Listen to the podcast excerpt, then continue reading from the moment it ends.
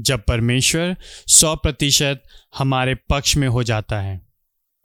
उन्हीं में हम सब भी पहले अपने शरीर की लालसाओं में दिन बिताते थे, शारीरिक तथा मानसिक इच्छाओं को पूरा करते थे और अन्य लोगों के समान स्वभाव ही से क्रोध की संतान थे।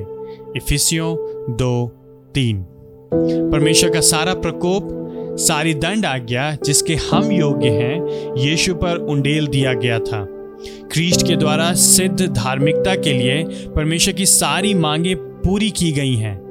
जिस क्षण हम अनुग्रह से इस बहुमूल धन को देखते हैं और इसी रूप से उसे ग्रहण करते हैं तो उसकी मृत्यु हमारी मृत्यु के रूप में और उसकी दंडाज्ञा हमारी दंडाज्ञा के रूप में और उसकी धार्मिकता हमारी धार्मिकता के रूप में गिनी जाती है।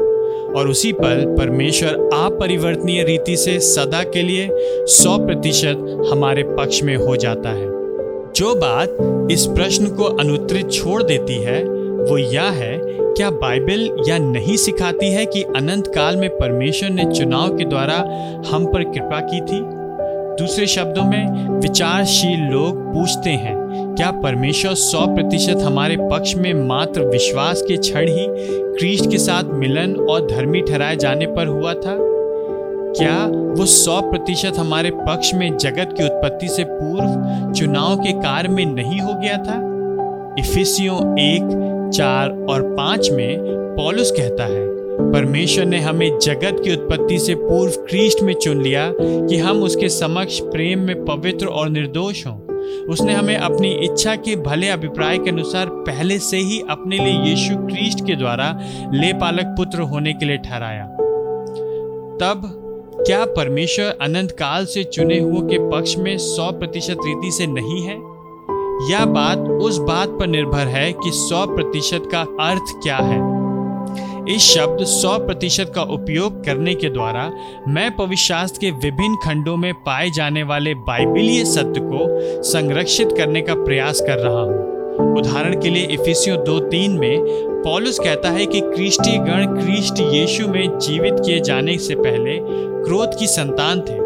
हम सब भी पहले आज्ञा न मानने वालों के साथ अपने शरीर की लालसाओं में दिन बिताते थे, शारीरिक तथा मानसिक इच्छाओं को पूरा करते थे और अन्य लोगों के समान स्वभाव ही से क्रोध की संतान थे।